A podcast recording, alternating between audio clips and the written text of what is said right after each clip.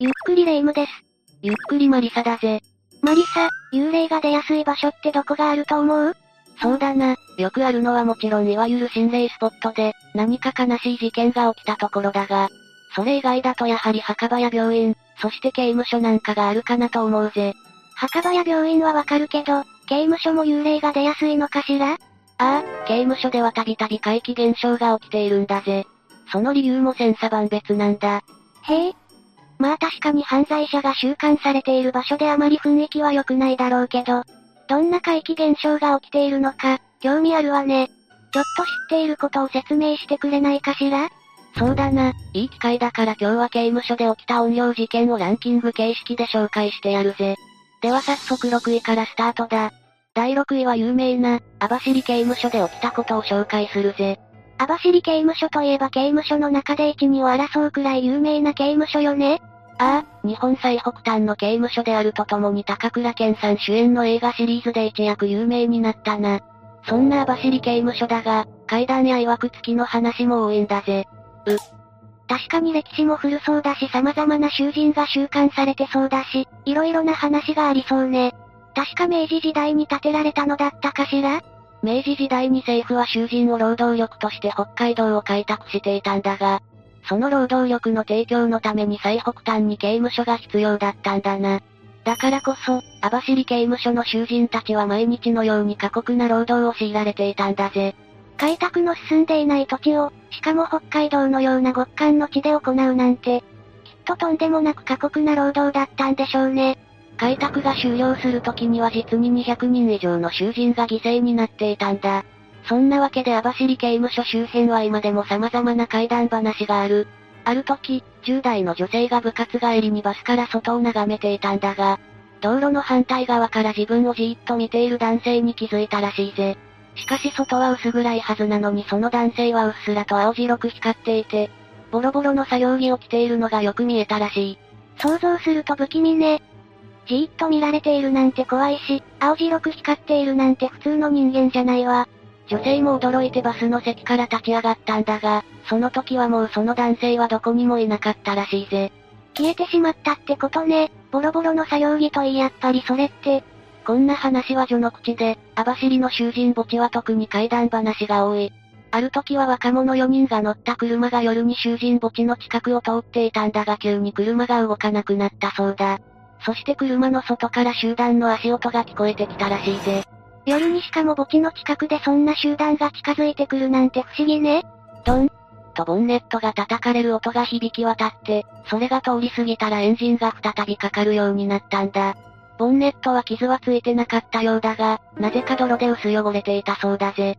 さっきの男性といい今回の集団の足音といい、作業着や泥でやはり過酷な労働を強いられた。囚人たちの怨念が渦巻いている気がするわ。この手の話がたくさん網走刑務所には多々存在するんだぜ。怖いけど。一方で北海道の開拓は、そういった囚人たちの犠牲の上に成り立っているということを、こういう話は教えてくれている気もするわ。そうだな、俺はここにいるぞ。いたんだぞ。という訴えにも聞こえるぜ。第5位はアメリカのギャングの帝王、アルカポネにまつわる話だぜ。アルカポネってめちゃくちゃ有名よね当時アメリカを支配していたギャングの帝王に恐れたものなんてあったの？ああ、結論から言うとカポネは自分が手をかけた犠牲者の幽霊を恐れていた節があるんだぜ。あのギャングの帝王が幽霊を恐れていたなんて信じられないわ。怖いものなんてなさそうな風貌やエピソードをたくさん持つ男なのに。1929年に起きたノースサイドギャングの7人が一斉に銃された事件は、黒幕がカポネだったと言われている事件だ。カポネはその数ヶ月後に逮捕されて独房に入れられるんだが、その独房ではカポネの血の凍るような恐ろしい叫び声が絶えず鳴り響いていたというんだぜ。あまり叫ぶことなんて想像のつかない男だけど、どんな叫び声だったのかしら？放っておいてくれ、ジミーとか、俺が悪かったとか、何かに怯える様子だったらしいぜ。両親の呵責に悩まされているかのような言葉ね。何より幽霊に悩まされていた証拠として、カポネは釈放後に霊媒師を雇って除霊を頼んでいるんだ。じゃあ本当に自分が手をかけた人間の幽霊につきまとわれていたのね。その除霊はうまくいかなかったらしいがな。晩年、カポネのボディーガードたちもカポネが毎晩のようにうなされる声を聞いているらしいぜ。ジェームズ・クラークという男の霊に悩まされていると独白した証言もあるんだ。きっと自身が関わった7人の犠牲者のうちの誰かなのね。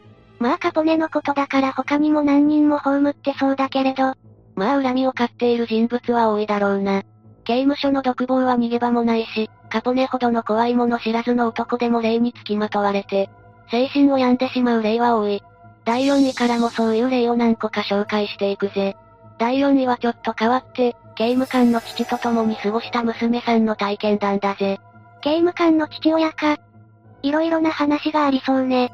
その娘さんは大学から近かったという理由で、父親と一緒に少年刑務所の職員用官舎に住んでいたらしい。しかしそこで様々なおかしなことを体験したというんだ。刑務所の職員用官舎に住むなんて便利かもしれないけど、ちょっと変わっているわよね。一体どんなおかしなことを体験したというの？その二人は各々の部屋が割り当てられていてそこで寝ていたんだが、父親が毎晩のようにウォーウォーという恐ろしい叫び声を上げるというんだぜ。いびきじゃないの？それか、寝言でも言っているのか。娘さんも最初そう思ったらしいんだが、それよりも恐ろしい叫び声だったらしいぜ。で、父親に直接聞いてみたら、毎晩のように同じ夢を見るというんだ。その夢の内容が、娘さんが寝ているところに四方八方から得体の知れない影が近寄ってくる。だから追い払うために大声を上げている。と言うんだぜ。不思議な夢ね。でも娘さんを守ろうとしての叫び声だったってことよねそうなんだが、最近は特にその影がしつこく、しかももう娘さんに触れるくらいまで近づいてきているというんだ。だから追い払うために叫び声も大きくなっているというんだぜ。徐々に近寄ってくる影ただの夢だといいのだけど何か不穏ね。そして2回目の事件はまさにその頃に起きるんだ。ある日、朝にその父親は娘さんに友達を部屋に入れるときは事前に言ってくれよなと言ったらしいんだが、娘さんは一度も友達や彼氏を部屋に連れ込んだことはないんだぜ。それを説明すると、父親はだって昨晩一緒に帰ってきていたのが見えた、って言うんだ。話が食い違っているわね。お父さんの見間違いか何かか、もしくは娘さんが完全に忘れているかのどちらかじゃないの？宿舎には防犯カメラも設置されているから、ちょうどいいからそれを見てみようということになったんだが、見てみたら娘さんの背後にぴったりと影らしきものがくっついてくるのが見えたんだ。その父親曰く、夢の中で見たのと全く同じだったらしいぜ。恐ろしいわ。父親の夢で見えていた何かが、実際に出てきてしまったのね。その娘さんはどうなったのかしら？この話はここまでしかわかっておらず、娘さんの安否は不明だぜ。ただ、その影が何かよからぬものであることは間違いなさそうだ。無事に過ごしていることを願うのみだぜ。第3位は超凶悪な栗田玄三という男の体験した話だ。この栗田玄三は汚染転がし事件という事件で有名なんだが詳細はググってほしい。ただし非常に凶悪な事件で、閲覧注意だぜ。今見てきたけど、本当に閲覧注意ね。同じ人間でこんなことができる奴がいることに驚いているわ。こんな奴がいたのね。栗田玄三はとっくの昔に極刑が執行されているぜ。その凶悪な犯罪と多くの余罪から、二つの裁判所で2回の極刑判決を食らうという異例の刑囚だったんだぜ。今じゃ信じられないことが起きているわね。で、その栗田玄三が何を体験したというの？ググってもらった通り多くの女性や子供を手にかけた凶悪な犯罪者だが、東京拘置所で身柄は確保されていたんだぜ。拘置所内でも1日50回も探知機を鳴らしたり暴言を吐きまくったりとそこは最悪だったんだが、徐々に夜にうなされたり体調不良を訴えるようになっていったらしい。あら残酷非道な犯人でも、やはり両親の呵責に襲われていたのかしら？早く楽になりたい。何でもいいからここから出たいと訴えていたらしいぜ。後に栗田が出版した懺悔録という本によると、汚染転がしで手をかけた母親が、子供たちを連れて泣いている夢を見ると書いてあるんだ。そういう体験が毎晩のように続いて発狂寸前になっていたようだぜ。さっきマリサが言っていた通り、牢屋の中じゃ逃げ場もないからより恐怖よね。でも言ってはなんだけど、このレベルの囚人には苦しんでほしいとも思ってしまうわ。幽霊の側を応援してしまうというか、霊夢、正直私も同じことを思うぜ。全く悪いこともしてないのにいきなり恐怖のどん底に陥れられて苦しんで亡くなった被害者の無念を考えれば、早く楽になりたいなんて虫が良すぎるよな。結局この栗田玄三は、刑の直前にも行きたいなど精神科医に行っていたり、刑の執行を少しでも伸ばすために再審請求や広告申し立てを繰り返したりと、全く反省する素振りを見せていなかったというぜ。本当にひどい。どこまでも非道で身勝手な犯人ね。拘置所で幽霊に苦しめられたってのもあながち事実でないと言い切れないかもしれないぜ。いよいよ第2位の発表だ。第2位はとある地方の刑務所で囚人が体験した話だぜ。その囚人自体は大した罪ではないんだが、同じ拘置所の独房に親子を強盗の上絶命させた凶悪犯罪者がいたんだ。強盗、人はかなり罪が重いと聞いたことがあるわ。ああ、そしてその犯罪者も極刑を求刑されたらしいんだが、その囚人が出会った時にはまだ未決で、無期の可能性もあったらしいんだな。しかしその囚人は、その犯罪者に廊下で出会うのが億劫だったらしいぜ。どういうことなのかしら？出会う時、その犯罪者の体はいつも真っ黒だったらしいんだ。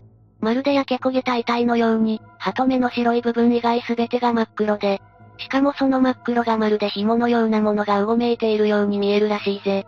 なんかあれね、もののけ姫に出てくるたたり神みたいな感じかしら？ビンゴ。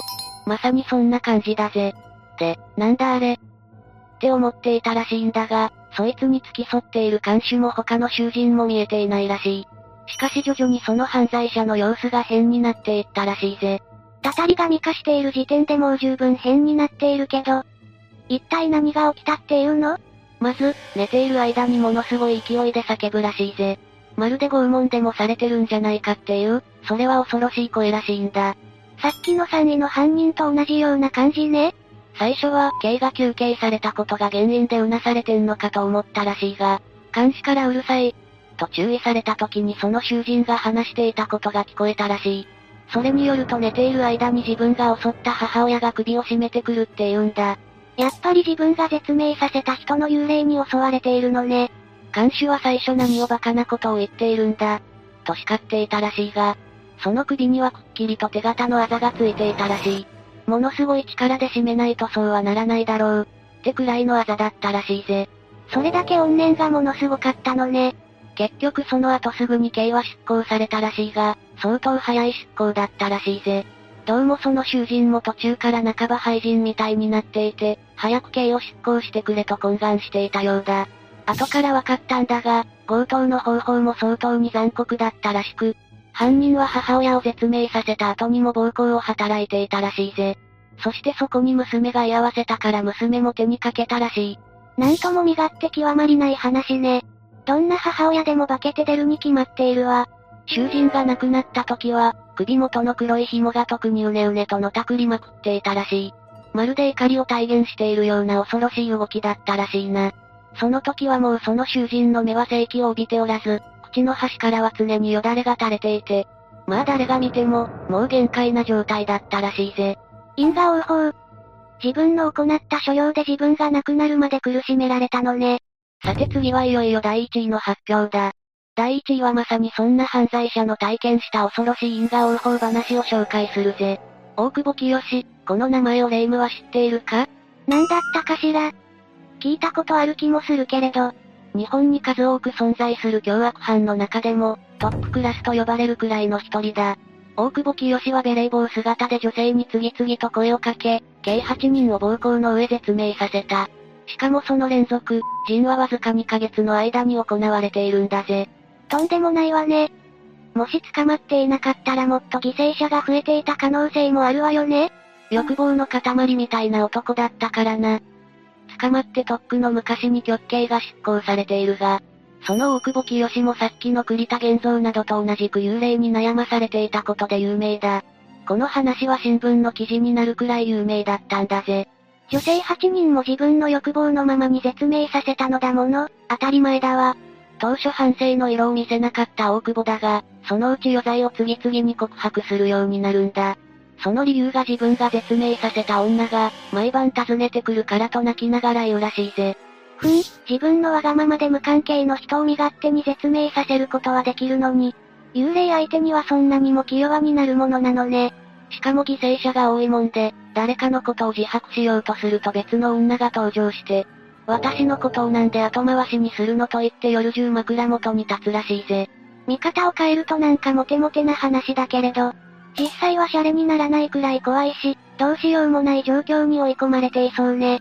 取り調べ官に大久保が漏らしたことによると、ひどい時には1時間おきに枕元で呪いの言葉をかけられると言っていたらしい。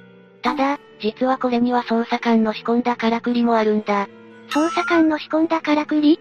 大久保が霊障に悩まされていることを知った捜査官は、それも利用して捜査を一気に進めようとしたんだ。その拘置所の近くには寺があって、そこが鐘を鳴らすことで時間がわかるんだが、その鐘の音を普段より増やしていたらしいぜ。なるほど。それで大久保の精神を追い込んだのね。最後は鐘の音を聞くたびに憔悴していたらしいからな。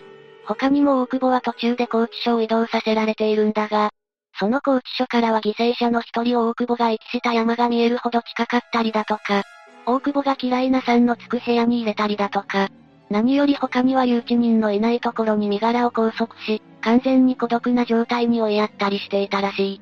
な、なかなか警察も容赦がないわね。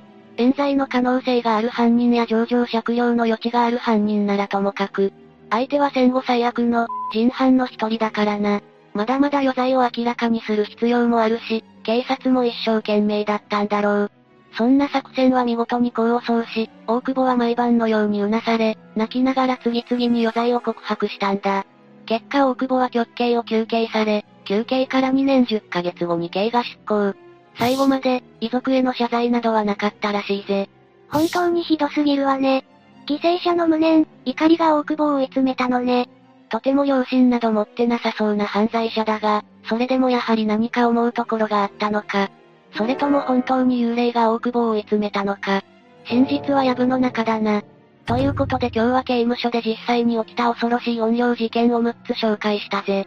どれもこれも恐ろしかったけど、特に思ったのは、マリサも言っていたけど、凶悪な囚人が特に恐ろしい経験をしているということだわ。自分が行った恐ろしいこと、もしくは極刑への恐怖で狂ったと言ったらそれまでだけど、もしかしたら本当に、犠牲となった方々の怨念が彼らを呪い続けたのかもしれないわね。世の中にはいろんな犯罪者がいる。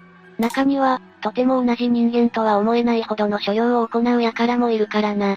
そんな奴らの犠牲になったら、その怨念は刑務所に渦巻くかもしれないな。それでは本日はこの辺にしておくぜ。次回の動画も楽しみにしていてね。ご視聴ありがとうございました。